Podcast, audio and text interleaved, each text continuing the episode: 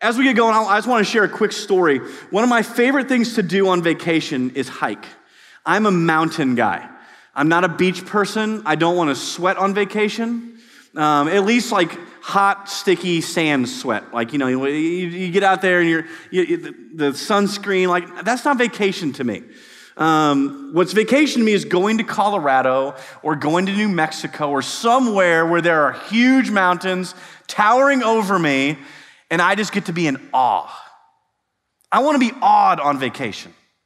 And so I like to go hiking, um, camping, all that stuff. I'm the outdoor guy. Like I meet with the Lord when we are outside. When I want to have a good quiet time, I go for a walk.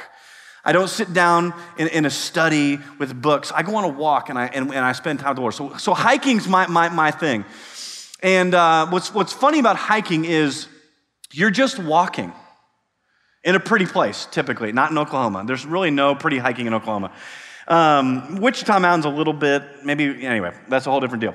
Um, but I want to tell you really quick about one time we went hiking. We went to Lake Tahoe. Anybody ever been to Lake Tahoe? It is like heaven on earth, okay?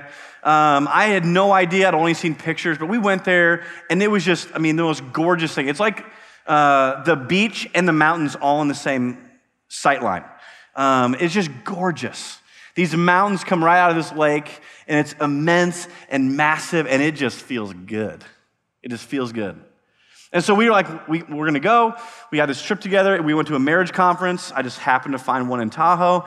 Um, and so we went. And of course, on our off time, we were like, we gotta find a hike. And so we, we found this hike, and uh, I think we went around May, so not too far off of this time of year, to where the snow had melted considerably, but there was still some snow and it was pretty in the waterfalls because of all the snow melt and everything. And so we went on this hike and it was gorgeous. We were going to go to a lake, a mountain lake. You guys know what I'm talking about? Like that lake in the middle of the mountains that no one else is there. And it's just this gorgeous little pond or lake. And so that's where we're going to go. It's going to be eight miles in and eight miles out. Um, and we're like, let's do this. We can do it. This is going to be great. So we go. We start walking, and it's gorgeous. I mean, the pine trees are massive the boulders, you know, like as my the little kid inside of me just wanted to jump over the boulders, but I'm too old for that now. Um, but I wanted to. And so we're walking, and all of a sudden we kind of stop and we're like, wait, uh, where's the path? We had this moment where, like, be, between the snow melt and still covering the path, and the pine needles that were still kind of just scattered everywhere because this path really hadn't been trekked in about six months. And we had this moment of panic where we're like, we're in the middle of the wilderness. There are bears here, and we don't know where we are. Um, we don't have cell phone coverage. We have a map that we really don't know how to read. Um, and we haven't seen another living soul in about an hour. And there's this moment of panic where, that's set in. We're like, oh no, where are we? Are we going in the right direction? And and so we, and then every little sound that you hear in the forest at that time is a bear right? You hear and you're like, oh, that's, that's Mama Grizzly. That's, you know, what, what's happening. And so for about five minutes, we were just kind of like, kind of walking back and walking forward, like just trying to figure out where is the path. And luckily, about 100 yards up, we finally see this wooden post about this tall with a little, you know, inscription on it. It was a guidepost. And we saw that, and all the anxiety and fear went, whew, whew, okay, we are on the path. We're on the path. And I tell you that story because life is like a hike. And especially as young adults, you're just starting off on this brand new hike, many of you. And there are going to be those moments in life where anxiety creeps in and you have that freak out moment and c- because you don't know like am, am, I, am I going down the right path? And this is why we have this series. Am I doing this right? There's that moment you're like, am I doing this whole thing right? We, we, we joke in Sunday school, uh, our Sunday school class, a lot about adulting, like this verb called, I'm doing this adulting thing now. And are we doing this right? And so I thought, this is a question, I don't know if it runs in your head, it runs in my head all the time. And am I, am I pastoring right? Am I fathering right? Am I husbanding right? Am I, you know, friending right? Like all these questions. And then it, it boils, like we do this in every area of our life, right? At your job, you have uh, probably consistent reviews, right? Maybe once a month, once a year, twice a year, whatever. You have reviews because your boss is asking you this question Are you doing this right? And so your boss sits down and you kind of go over performance or whatever to figure out are you going down the right path? We do this in relationships all the time. We talked about this back in February, right? We have the DTR conversation. We got to define this relationship. Because you got to figure out are, are, we going down the same path here? Like, how serious are you? Are you super serious? I don't want to get married like next month, but maybe in a year. Like, and so we have DTRs all the time, and, and, and they're, they're stressful, and your palms start to sweat. And then the other person confirms that they still like you, and you still like them. You're like, oh, phew. Okay, we're on the right path. It's a guidepost. Those conversations are guideposts. We're looking to figure out what, what are we doing? Where are we going? And so this whole series is about faith. Are we doing this thing called Christianity right? Now, here, I want to give a disclaimer. My, my fear is that you're going to hear this through, the, through the, the ears of legalism and rules. That, hey, Andy's going to give us these, this list of check boxes over the next several weeks that if I don't do those, I'm going straight to hell. That's not what we're going to do. What we're going to do is we're going to dig into God's word and we're going to look at some guideposts that we see consistently through scripture that tell us this is what it looks like to follow Jesus. This is what I should be feeling. This is what I should be seeing. This is what I should be doing. This is what I should be experiencing as I walk with Christ. So if you're in here tonight saying, I don't, I'm not a Christian, I would not claim to be, that's great. I'm glad you're here. Uh, man, I believe God has brought you here. If you are a Christian, I hope that this whole series is encouraging to you. That you hear something like, yes, okay, yeah, that's a guidepost. I'm doing that. I've experienced that. I have felt that. I'm a part of that. And it helps encourage you say, all right, you're doing this thing right.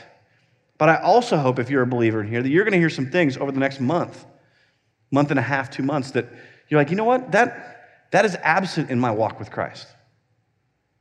I've never done that. I've never done a lot of those things.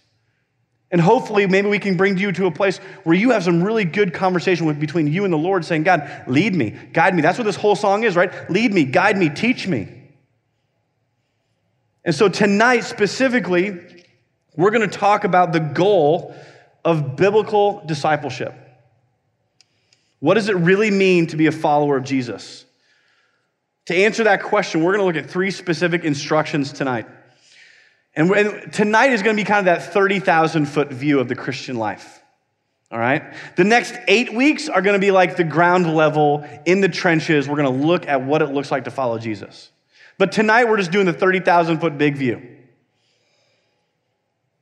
We're going to look at what it looks like to be a follower of Christ, specifically that word discipleship. We're going to look at this word disciple.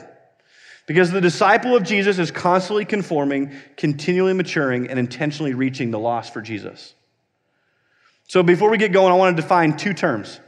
The first one is the this in our title. Am I doing this? Here's what this is biblical discipleship and following Christ. So when you see these posters around town, when you see it on Facebook, and you're like, what is this? This is what this is. For the next eight weeks after this, we're going to talk about Christian, biblical discipleship and following Christ. We're going to take a real magnifying glass and we're going to look at what should we be feeling, experiencing, doing. What can I expect? That's what we're going to look at. The second word I want to define is disciple, because this is not a word that we hear very often, but it's simple. The disciple is a student and a learner. When you, when you get, get rid of all the, the flash and the confusion and the, you know, the, the pithy statements, this is what a disciple is. When Jesus had his disciples, they were simply students of the master. He's the master. Jesus is the he's the author of our faith. And so we're simply students. We're on a constant apprenticeship to look more like Jesus. That's Christianity. There's a pastor in Philadelphia named Eric Mason. This is his definition. I thought it was great. He said, Disciples are people who have renounced themselves and have pledged their lives to a lifetime process of conforming to the image of Christ. I love that definition for several reasons. One, I love the word renounced. It's not, I'm a follower of Jesus. No, I've given up the right to myself. I've renounced myself, but I have pledged my allegiance to Jesus. I'm going to align with him because I'm the student and he's the teacher. Biblical discipleship are people who have renounced themselves and have pledged their lives to a lifetime of process. You know, when we talk about a process, the process is not to become perfect. Because Christians are not perfect. Flash, news flash. Christians are not perfect. But you know who is perfect? Jesus. We don't have to be perfect. We can walk, we can take this hike in his perfection. He lived the life that we can't live. He's the one that didn't sin. So I don't need to live a life of sinlessness to earn God's love and favor for me. He's already done it on the cross. He's like, Andy, I know you're not perfect. That's why I sent Jesus. We're not perfect people. We can walk in Christ's perfection. So here's what we're going to talk about tonight. My, my three main points are going to be this the goal of the disciple is to be, number one, constantly conforming to the image of Christ. The goal of the Christian disciple is to be constantly conforming to the image of Christ. And if you have your Bibles, turn to Romans 8, verses 29 through 30. That's where we get this uh, from Paul's words to, the, to, to uh, the church in Rome. He says this, and we all and we know that in all things God works for the good of those who love him, who have been called according to his purpose. For those God foreknew, he also predestined to be conformed to the image of his son that he might be the firstborn among many brothers and sisters. Now, we're not going to get into predestination tonight. We're just simply talking about that white line right there to be conformed to the image. He predestined you. If you are a Christian, your goal as a Christian is to be conformed to the image of Christ. We should be constantly changing. As I said before, Christians are not perfect people, but we are people in process. Hear me say that again, people. Christians are not perfect people, but we are people who are in the process of conforming to the image of Jesus. And so, if you're a Christian, man, we should be the first ones to apologize. We should be the first ones to say, you know what, my bad, I did this, confess, my bad, because we're people in process. We don't have to be perfect. We don't have to pretend like we have it all together. That's why I love Matt's story, the vulnerability of Matt to do that video and say, hey, this is who I am. That's hard. Because everything in my being says, I don't want anybody to know where I struggle. I don't want anybody to know where I'm not perfect. I want to build a life so that you think I'm perfect. When I was in high school and college, I was a goody two shoes kid. I followed rules like you wouldn't believe. I was really good at it. I love the accolades I got from it. I love the respect from adults that I got from it. But here's the, in the end, this is what I was doing. I was trying to live a life so perfect that I actually didn't need Jesus. I tried to follow the rules so to the T that in actuality, what I was trying to tell people is I'm so good, I don't need Jesus, but you do. Christians aren't perfect people, we're people in process. One of my favorite commentators of the Bible is a guy named David Guzik. He says this He says, God has a plan reflected in its goal that we might be conformed to the image of his son. And this is a process that God does with our cooperation, not something he just does to us. I love that because it, it, it, brings in the reality of like, it's a cooperative deal.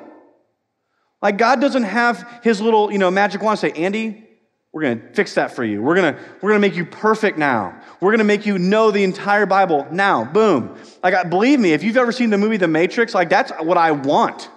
Download the Bible into my brain so that I don't have to actually do anything. I just want to know it. But that's not how it works. God, in His grace and in His providence, He says, you know what? Let's work with this. Let's work out our faith. And so it's a cooperative effort. And this is key. Most conforming is incremental, it's not huge moments, it's incremental decisions of obedience. I'm going to start reading my Bible like when you, I don't know about you, but when I open my Bible, like the sun doesn't shine brighter. There's no like choir of angels singing. Like there's no like these, it's incremental. When I open my word and I pray or whatever I do, it's, they're most likely incremental changes. They're small things, they're trajectory deals. Where i i might move this much, but hey, in 30 years, I'm gonna be way over here. But today it doesn't feel like a big deal. Incremental changes. I love David in Psalm 139, the heart of King David. In Psalm 139, verse 23 through 24, he's basically just saying this God, show me my own heart. Show me where in my life I am not aligned with you. Show me, because I want to conform to you, God. I want to do your will. And David says in Psalm 139, verse 23 and 24, Show me my heart if there's any grievous way in me, and bring me to alignment with you. What a great prayer for us to pray. My second point tonight is the goal of disciple of the disciple is to be continually growing and maturing in Christ. The goal of the disciple is to be continually growing and maturing in Christ. Paul writes to the church in Colossae in, in Colossians 1:28. He says this: It's Jesus we proclaim warning everyone and teaching everyone with all wisdom, that we may present everyone mature in Christ. These are the goals of this Christian journey to conform to the likeness of Jesus. And as Paul says in 128, that we are to be mature in Christ. That we are to present everyone around us, our friends, our family. Like our job as disciples is to teach them God's word so that they might grow and be mature in Jesus. And you know what? When it says that everyone uh, be presented mature in Christ, that includes us. That as a Christian, we are to be maturing in our faith. Biblical discipleship is about moving down the path to maturity, growing. In 2 Peter, we see this. You know, Peter, the one that denied Jesus? In 2 Peter chapter 1, Peter gives what, what I like to think about is like a gospel cycle of maturity. He says this He says, add to your faith knowledge, and to knowledge, self control, and to self control, perseverance. And he goes on, add, add this, add this. When you're here, then add this. It's a cycle of growth that as a Christian we need to engage in.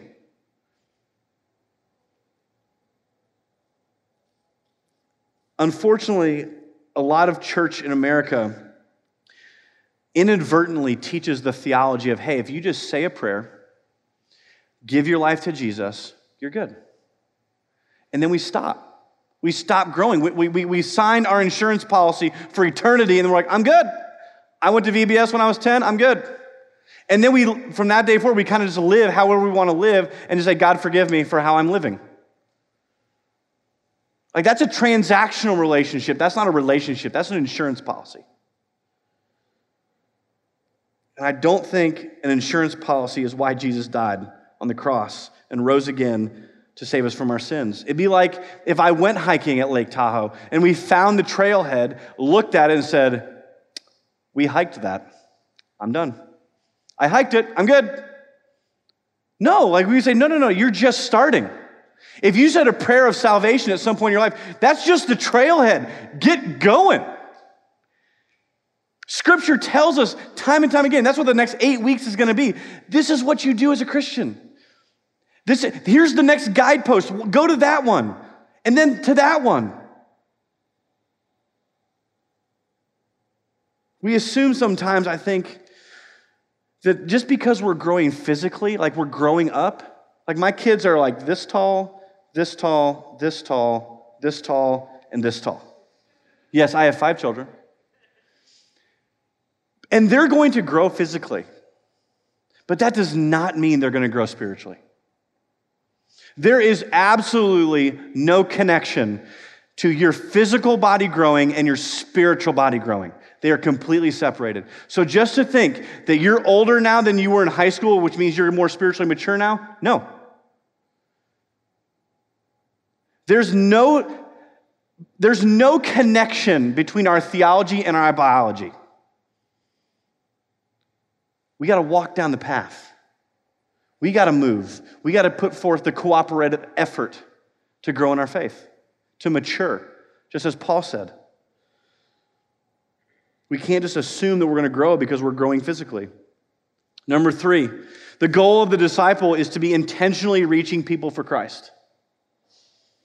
The goal of the disciple is to be intentionally reaching people for Christ. And this is one of the most common most familiar scriptures in all the Bible. Matthew 28, 19 through 20. Jesus himself says this Go therefore and make disciples of all nations, baptizing them in the name of the Father and of the Son and of the Holy Spirit, teaching them to observe all that I have commanded you. And behold, I am with you to the end of the age. And I could, we could do a sermon on this for like three months. There's so much here. But I just want to give you the 30,000 foot view of what a disciple of Jesus does. What is the goal? So far, the goal is to um, conform to the image of Jesus. Secondly, the goal of the Christian is to mature in Christ.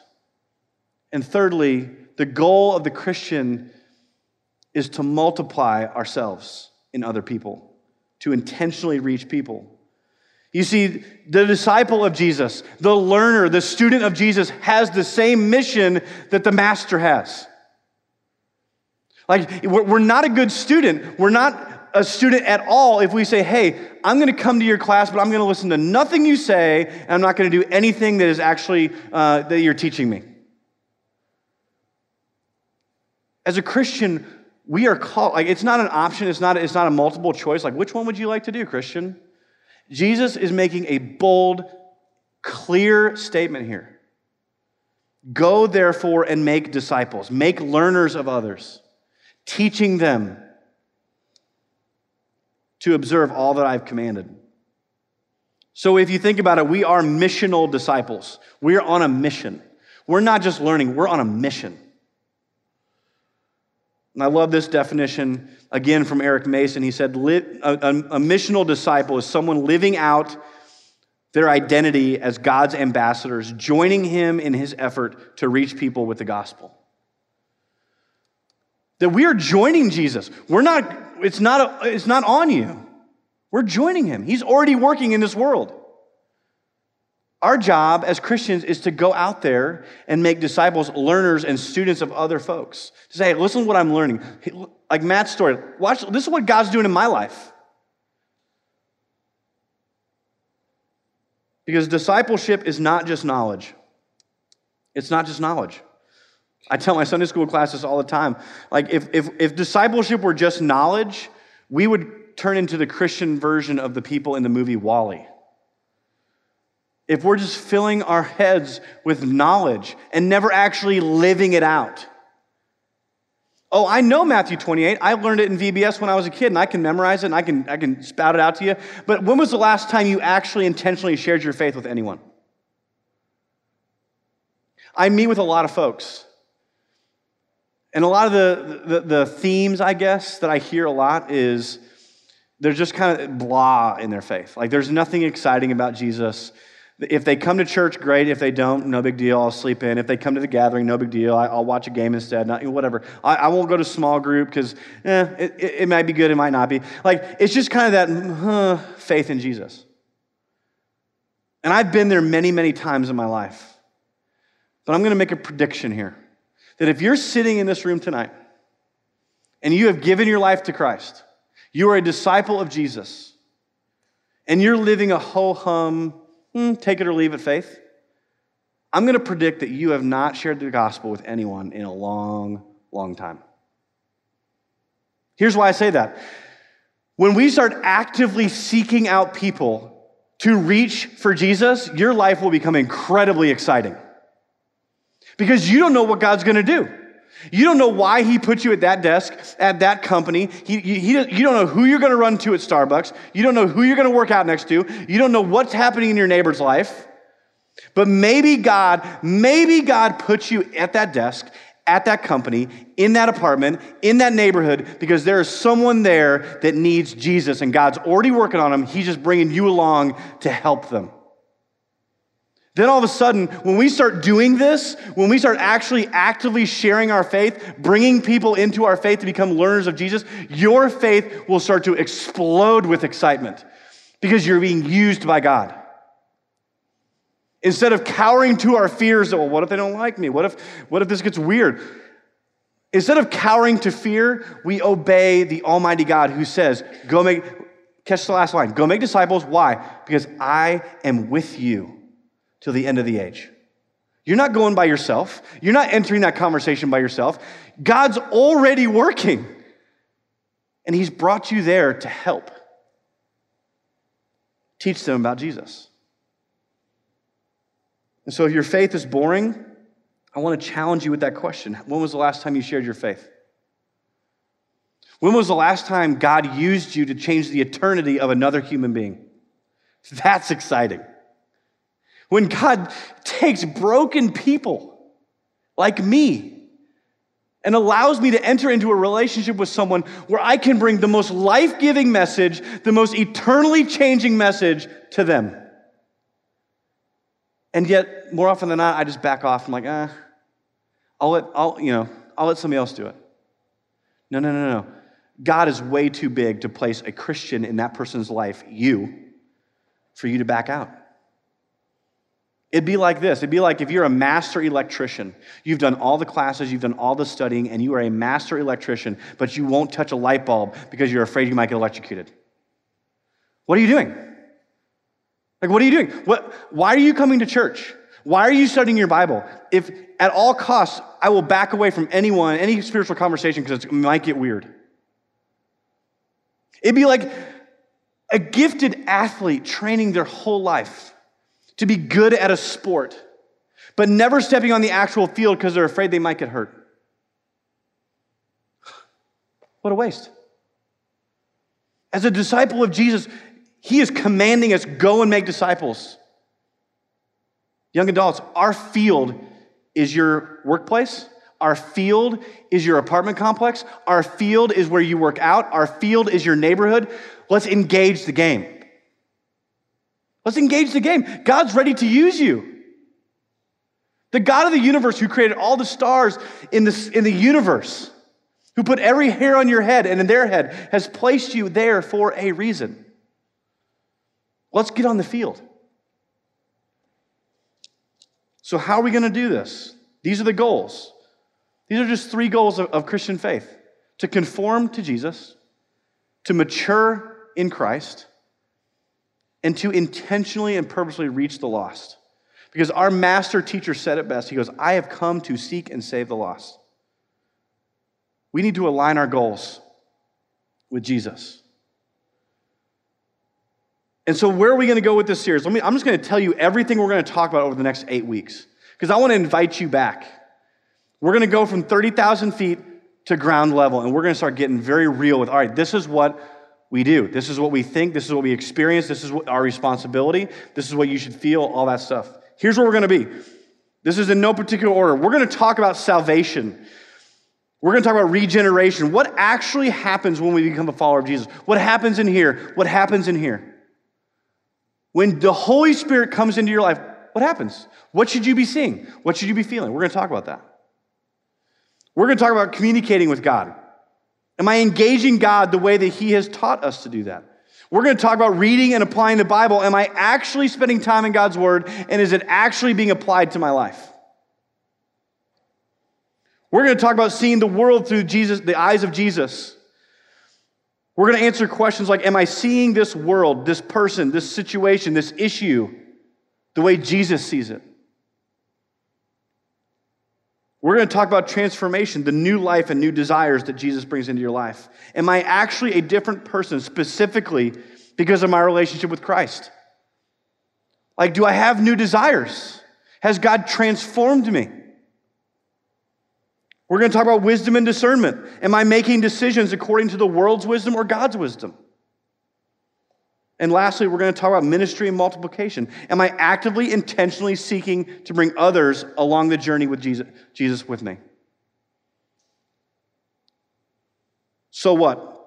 Andy, what, what does this mean? So what? Well, I want to end tonight with one truth and two questions. Here's the truth that you need to let sink in deep into your heart, into your soul, and into your mind. All right? There's a truth that you, that you, you already believe it, but if you don't, you need to let this sink in and just and, and marinate in this. And that is this you need to know that following Christ is not a stationary or passive endeavor. It is not a stationary or passive endeavor. Hiking is not a passive endeavor. there's action. Following Christ is not a stationary, passive endeavor. That's the truth that you need to walk away with tonight and, and think through that in your own life. Is your Christian faith passive? Is your Christian faith stationary? If so, why? What's holding you back? What's the obstacle? And work through that. Come talk to our prayer team at the back. Talk, they would love to talk with you about that. So that's the one truth. The two questions are these. Number one, is my goal aligned with God's goal in my Christian life? Is my goal aligned with God's goal? Am I, am I a Christian for the same reasons Jesus saved me? Like, are we aligned on this? I remember when I gave my life to Christ as a little kid, I gave my life to Christ for one reason I did not want to go to hell. That was it. Just terrified. Like, ah, oh, I'll do it every Sunday, every time at camp, I'll rededicate till, the, till I'm blue in the face. I just don't want to go to hell. But as I have matured in my faith, I realize that God has got so much more for me in this life. And so it, I want to ask you that question. Is my goal, is your goal aligned with God's goal when it comes to your faith? Are you excited about the same things Jesus was excited about? Are you passionate about the same things Jesus was passionate about? Because what we discovered was his goal for you is to conform to the image of Christ and to make disciples. Are we conforming to Christ intentionally and are we making disciples intentionally? The second question is how am I intentionally maturing in my faith? I want you to chew on that for a little bit. How am I intentionally maturing in my faith? What steps am I actually taking? Because I, I got some bad news for you. Osmosis doesn't really work in the church. Where if you just sit really close to someone you know is following Jesus, it's not just going to happen for you. Like, just showing up at the gathering does not make you like this holy person. Like, what are you actually intentionally doing to mature in your faith?